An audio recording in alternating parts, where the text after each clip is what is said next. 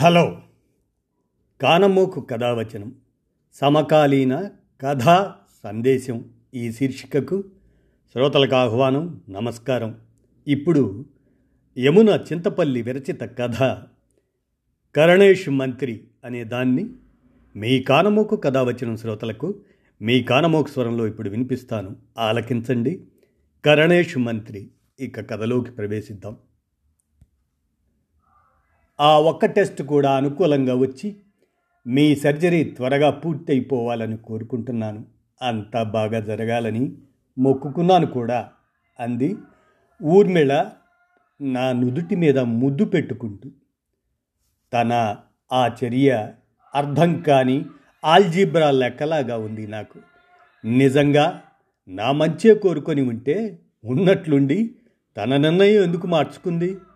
నన్ను వేధిస్తున్న ప్రశ్న జవాబు దొరకని ప్రశ్న లోతుగా తన కళ్ళల్లోకి చూశాను. స్ఫటికమంత స్వచ్ఛంగా ఉన్న ఆ కళ్ళల్లో నా మీద ప్రేమే కనపడింది. తట్టుకోలేనట్లు కళ్ళు మూసుకున్నాను. మాది పెద్దలు చేసిన పెళ్ళి. మా ఇరు కుటుంబాల గురించి బాగా తెలిసిన వారు మధ్యవర్తులుగా వ్యవహరించి మాకు పెళ్ళి చూపులు ఏర్పాటు చేశారు. పెద్దల సమక్షంలో పెళ్ళి చూపుల కార్యక్రమం ఆరంభమైంది. పరిచయాలు పలకరింపులతో అరగంట గడిచిపోయింది. ఊర్మిళ పైకి తీసుకెళ్ళి మన పూల మొక్కలు చూపించు అన్నారు. ఊర్మిళ నాన్నగారు మాకు ఏకాంతం కల్పించడానికే ఆ ఏర్పాటుని నాకు అర్థమైంది. అది మా నాన్నకు కూడా అర్థమైంది అనుకుంటా అవునురా అబ్బాయి అమ్మాయితో కలిసి వెళ్ళి మొక్కలు చూసిరా అని వంత పాడారు. ఊర్మిళ లేచి నుంచుని రండి అన్నట్లు నాకేసి చూసింది. ఇద్దరం సాయం వేళ డాబా మీదకు చేరాం. అక్కడ అంతా రకరకాల మొక్కలు. ఆ మొక్కలను ప్రేమగా స్పర్శిస్తూ వాటిని పరిచయం చేసింది. తనలోని పొందికతను పెంచుతున్న మొక్కల్లోనూ కనపడింది. తనకు మొక్కలంటే ప్రీతి అని అర్థమైంది. ఊర్మిళ సున్నితంగా వాటిని డీల్ చేసే విధానం ముచ్చటగా ఉంది. తనలో కృత్రిమత్వము బెరుకు ఏమాత్రం కనపడలేదు. అది నన్ను ఆకర్షించింది. తరువాత మా చదువులు ఉద్యోగాల గురించి మాట్లాడుకున్నాం. మా మధ్య జారిపోతున్న క్షణాలు జరుగుతున్న మాటలు సాగిపోతున్న నీలిమబ్బులలాగా ఆహ్లాదాన్ని నింపుతున్నాయి. ఎందుకో మా నడుమ ఓ ఆత్మీయ బంధం ఆ క్షణాన ఏర్పడ్డట్లనిపించింది. పెళ్ళి తరువాత కూడా మీ ఉద్యోగం కెరియర్లో ఎదగటానికి నా పూర్తి సహకారం ఉంటుంది.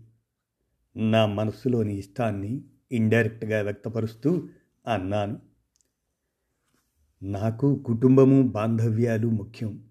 పెళ్ళి తరువాత ఒకవేళ ఉద్యోగమా కుటుంబమా అనే పరిస్థితి ఏర్పడితే నేను రెండో దానికి ఓటు వేసి మొదటిది వదులుకుంటాను. అందుకు మీరు సిద్ధమేనా? అంది చెక్కు చెదరని చిరునవ్వుతో ఛాలెంజ్ చేస్తున్నట్టు. మాకు మా ఉద్యోగం కెరియర్ ముఖ్యం. ఆ తర్వాత ఏ బంధాలైనా అన్నట్లున్న నేటి పరిస్థితుల్లో ఆమె అలా అనటం నాకు విస్మయం కలిగించింది. కాకపోతే తనకు నేను నచ్చబట్టే కదా పెళ్ళి తరువాత అని మాట్లాడుతుంది అన్న ఆనందం మటుకు మనస్సును చుట్టివేసింది. ఏ నిర్ణయమైనా అది పూర్తిగా మీ ఇష్టం. చేతిలో ఉన్న వజ్రం చేయి జారకూడదన్నట్లు ఆతృతగా చెప్పాను.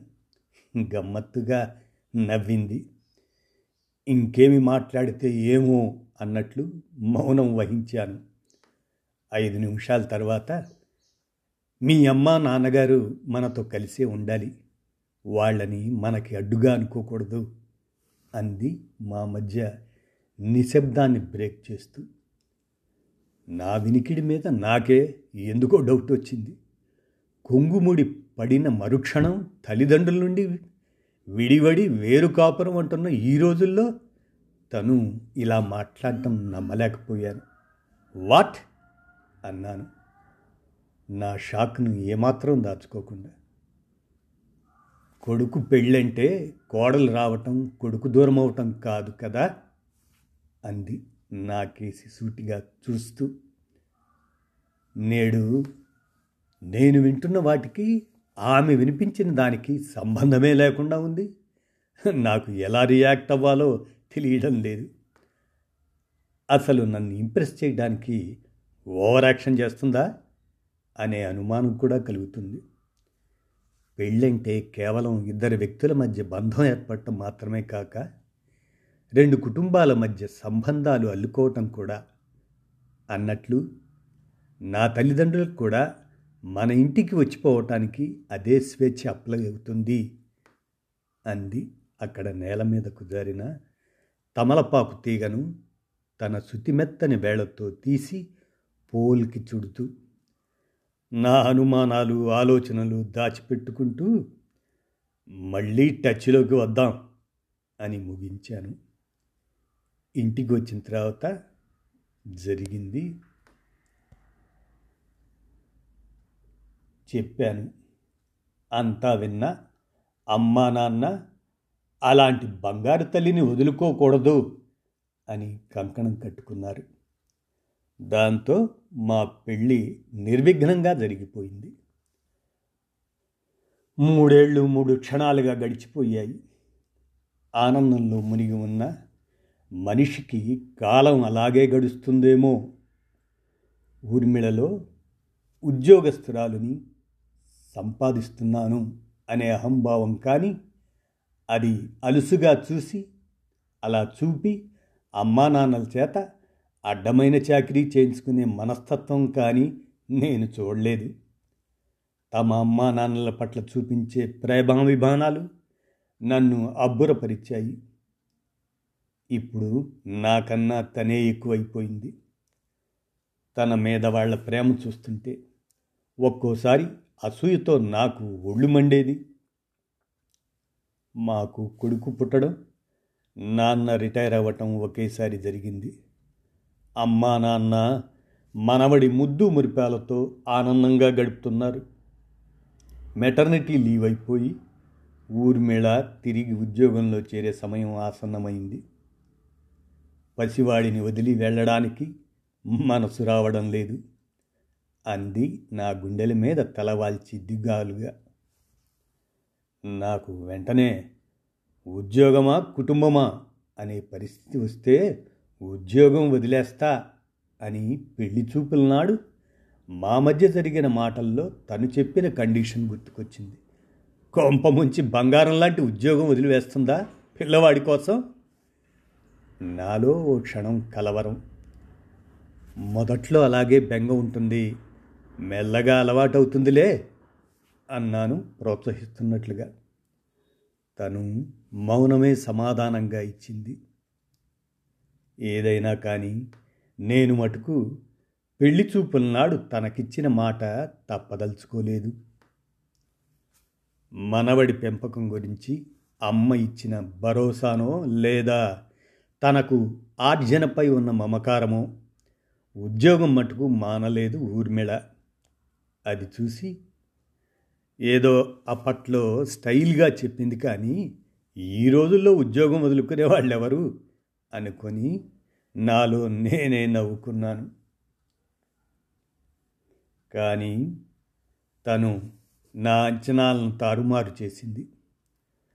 పరుగెడుతున్న రెండేళ్ళ నా కొడుకు విక్కీని పట్టుకోబోయి కాలు జారి పడిపోయింది అమ్మ. నడుము ఫ్రాక్చర్ అయింది. అమ్మ పనులు చేయటానికి మనిషిని పెట్టాం. నాన్న తోడు ఉన్నారు అయినా ఇప్పుడు అత్తయ్య గారికి బాహ్యమైన సహాయంతో పాటు మానసిక తోడ్పాటు కావాలి. ఆవిడ పూర్తిగా నార్మల్ అయ్యేదాకా ఆఫీస్కి వెళ్ళను అని లాస్ ఆఫ్ పే జీతం నష్టం మీద సెలవు పెట్టేసింది ఊర్మిళ. చెదరని ప్రేమతో చెక్కు చెదరని చిరునవ్వుతో అమ్మను దగ్గరుండి చూసుకుంది. నా ఉద్యోగంలో ఇన్వెస్ట్మెంట్స్లో కూడా తను ఇచ్చే సూచనలు నన్ను అబ్బురపరిచేవి. ఆఫీసులో కూడా డెడికేటెడ్ వర్కర్ వర్క్హాలిక్ అని తనకు పేరు. కరణేష్ మంత్రి అన్నట్లు ప్రతి విషయంలోనూ తన సలహాలతో ప్రత్యేకత చాటుకునేది. ఆనందంగా సజావుగా సాగిపోతున్న మా కుటుంబంలో అనారోగ్యపు పులి అకస్మాత్తుగా నాపై పంజా విసిరింది. నా రెండు కిడ్నీలు చెడిపోయాయని డాక్టర్లు నిర్ధారించారు. టెంపరీగా డయాలసిస్ మీద బతుకు పొడిగింపు జరుగుతుంది. కిడ్నీ ట్రాన్స్ప్లాంటేషన్ అదే మార్పిడి. అది చేయక తప్పని పరిస్థితి. బయట వాళ్ళ నుండి కిడ్నీని పొందటం చాలా కష్టం. స్వచ్ఛందంగా ఎవరన్నా ముందుకు వచ్చినా అనుమానించే పరిస్థితులు నెలకొని ఉన్నాయి. పైగా ఆర్డర్ ప్రకారం వెళ్ళాలి. అక్రమాల కిడ్నీ అమ్మకం ఓ రాకెట్ స్థాయిలో నడుస్తుందని తెలుసుగా అందుకే కష్టంగా ఉంది. లక్ ఉంటే తొందరగానే దొరకొచ్చు. అని ఉన్న పరిస్థితిని వివరించాడు డాక్టర్. కిడ్నీ కోసం ప్రయత్నాలు మొదలయ్యాయి. అది అంత సులభం కాదని అర్థమైన కొద్దీ ఆందోళన పెరిగిపోతుంది. కిడ్నీ మార్పిడి అవసరం పెరిగిపోతుందని నాలో క్షీణిస్తున్న శక్తి చెబుతుంది. నాలోని కలవరం పసిగట్టో లేదా ఆరోగ్య పరిస్థితి అర్థమయ్యో కుటుంబ సభ్యులు సహకరించి వాళ్ళ కిడ్నీ మీకు సూట్ అయితే అంతకన్నా అదృష్టం మరోటి లేదు అని డాక్టర్ సలహా ఇచ్చారు. వెంటనే అమ్మ నాన్న అక్కయ్య ముందుకు వచ్చారు. వాళ్ళ కిడ్నీ నాకు సూట్ కాలేదు కానీ వారికి నాపై ఉన్న ప్రేమ మటుకు గుండెను తాకింది. భార్య కిడ్నీ డొనేట్ చేసి భర్తను దక్కించుకున్న కేసులు కూడా ఉన్నాయి. ఓసారి మీ భార్యకు కూడా పరీక్షలు జరిగితే బాగుంటుందేమో అన్న డాక్టర్ మాట పూర్తి కాకముందే. అరే ఇన్నాళ్ళు ఈ విషయం నాకు తట్టనే లేదు. ఒకవేళ నేను ఇవ్వగలిగితే అంతకన్నా అదృష్టమేముంది? అంది ఊర్మిళ. వెంటనే దానికి అవసరమైన పరీక్షలు అన్నీ చేయించుకుంది. మీ కిడ్నీ పర్ఫెక్ట్గా సూట్ అయింది అని డాక్టర్ ఫలితాలు వెల్లడించిన రోజు ఊర్మిళ చూపిన ఆనందం మాటల్లో చెప్పలేను. ఇక మీకు డోకా లేదు. ఈ విధంగా కూడా మన ఆలుమగల అనుబంధం బలమైందని రుజువవుతుంది అని చిన్నపిల్లల్లా సంబరపడిపోయింది. నాకు నా కుటుంబ సభ్యులకు కూడా ఓ రిలీఫ్ వచ్చింది. చాలా రోజుల తరువాత ఇంట్లో కాస్త సంతోషకరమైన వాతావరణం నెలకొంది. డాడీ నువ్వు మళ్ళీ నాతో క్రికెట్ ఆడతావటగా? కథలు చెప్తావటగా? అమ్మ చెప్పింది అన్నాడు. ఐదేళ్ళ మా గారాల పట్టి విక్కి నా మెడ చుట్టూ చేతులు వేసి. బహుశా అమ్మా డాడీ నాతో ఎందుకు ఆడటం లేదు? కథలు చెప్పటం లేదు? అని విక్కి అడిగి అడుగుతున్న తెలిసి తెలియని ప్రశ్నలకు ఊర్మిళ వాడిని ఊరడించి ఊరించి చెప్పి ఉంటుంది. అవును కన్నా ఎప్పట్లాగే నేను ఆడతాను. అమ్మ నీకు హోంవర్క్ చేయిస్తుంది అన్నాను దగ్గరగా పొదివి పట్టుకుంటూ. మా హాస్పిటల్ విజిట్స్ ఆఫీసు ఒత్తిళ్ళతో ఈ మధ్య మేము వాడితో గడిపే టైంకు గండిపడింది. ఈ ఐదారు నెలలుగా వాడిని పట్టించుకోవటం కాస్త తగ్గింది.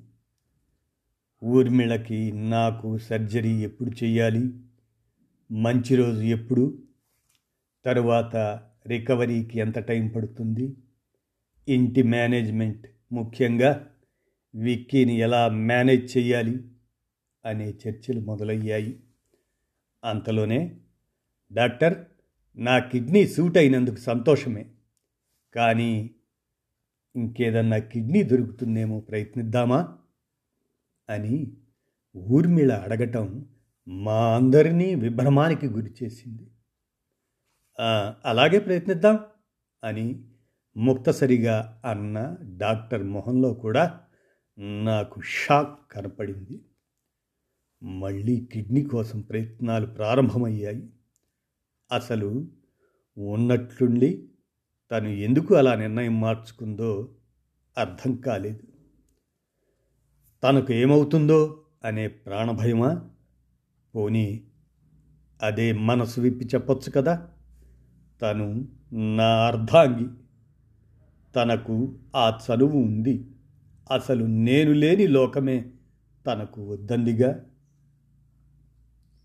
విక్కీ పుట్టినప్పుడు తనన్న మాటలు గబుక్కున నా మదిలో మెరిసి రొద పెట్టాయి.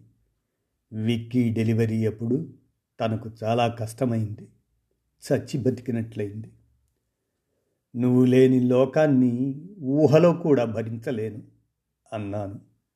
తన తల మీద చెయ్యి వేసి ఆప్యాయంగా మీరు ఊహదాకా అన్నా వెళ్ళారు. నేను మటుకు మరుక్షణమే ఊపిరి వదిలేస్తాను. అంది. నా చెయ్యి గట్టిగా పట్టుకొని. అలాంటి బంధం మాది. కానీ ఇప్పుడు ఆ నమ్మకం ఉమ్మయ్యేటట్లు ఉంది. అసలు తన కిడ్నీ నాకు మ్యాచ్ కాకుండా ఉన్నా బాగుండేది. ఈ వ్యధ నాకు తప్పేది. నా పక్కన చేరి ఏవో కబుర్లు రైమ్స్ మొదలెట్టిన విక్కి నన్ను ఈ లోకంలోకి తీసుకొచ్చాడు. అనేక ఆలోచనలతో నలుగుతున్న మనస్సు చల్లని ఏసీ గదిలో కూడా సేద తీరలేకపోతుంది. దానికి కారణం నా జబ్బు కాదు మార్చుకున్న ఊర్మిళ నిర్ణయం. ఎవరైనా వచ్చేది శ్మశానం దాకా మాత్రమే. ఆపై ఆగిపోతారు. ఎవరికి ఉండదు ప్రాణంపై తీపి. నా జీవిత భాగస్వామి అయినంత మాత్రాన మృత్యువులో భాగస్వామ్యం కావటానికి ఇష్టపడుతుందా? అలా ఆశించటం తప్పేమో కూడా. నాన్న డాడీ అంటూ నా బుగ్గలు తాగుతూ చేతులు తిప్పుతూ ఏవేవో మాట్లాడుతూ అలాగే నిద్రలోకి జారుకున్నాడు విక్కీ. సిస్టమ్ ముందు కూర్చొని ఆఫీస్ వర్క్ ఏమో చూస్తున్న ఊర్మిళ లేచి వచ్చింది. నా గుండెల మీద నుండి విక్కీని జాగ్రత్తగా తన చేతులతో తీసుకుని భుజాన వేసుకుంది. నన్ను వేధిస్తున్న విషయం అడగకుండా ఆగలేని వాడిలా గబుక్కున తన చెయ్యి పట్టుకున్నాను. నా వంక ఏమిటి అన్నట్లు చూసింది. అంతలోనే బిడియమో అహమో అడ్డుపడి చటుక్కున చెయ్యి వదిలిపెట్టేశాను. వదిలిన నా చేతిని తన చేతిలోకి తీసుకుంది. నాలో ఏదో భద్రతాభావం నేను కిడ్నీ ఇస్తానని అంతలోనే వెనకడుగు వేయటం మిమ్మల్ని బాధిస్తుంది కదూ? అంది మెల్లగా. అది విన్న నేను నా ప్రతి ఆలోచన తను తెలుసుకోగలుగుతుందన్న విషయం నేను మరిచానే అని ఉలిక్కిపడ్డాను. నా ప్రతి ఆలోచన మీతో పంచుకుంటానని మీకు తెలుసు. నేను వెనకడుగు వేయటానికి కూడా మిమ్మల్ని సంప్రదించాలి అనుకున్నాను.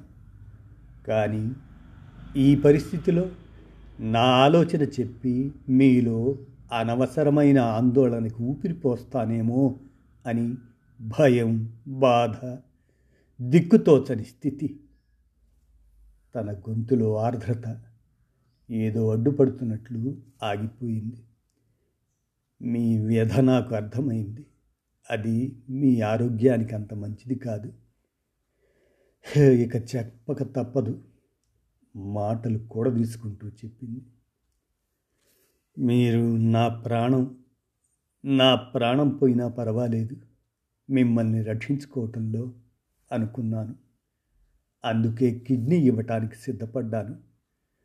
కానీ కానీ తన గొంతులో దుఃఖం తను చెప్పబోయేది నా ఊహకు అందటం లేదు. ఊపిరి ఉగ్గబట్టి వింటున్నాను. మన ఇద్దరి ప్రాణం విక్కి అండి. ఒకవేళ నా కిడ్నీ ఇవ్వటంలో మీరు పుచ్చుకోవటంలో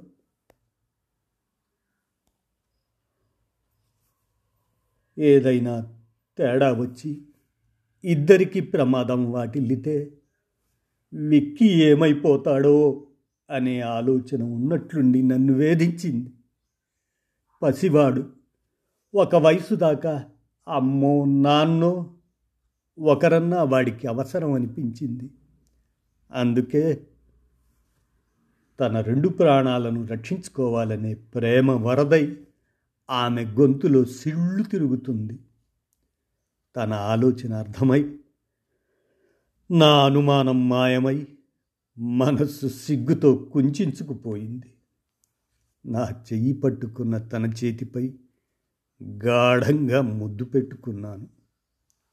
ఇదండి కరణేషు మంత్రి అనే ఈ కథను యమున చింతపల్లి రాయగా కానమోకు కథావచనం సమకాలీన కథా సందేశంగా మీ కానమోకు కథావచన శ్రోతలకు మీ కానమోకు స్వరంలో వినిపించాను. విన్నారుగా? ధన్యవాదాలు.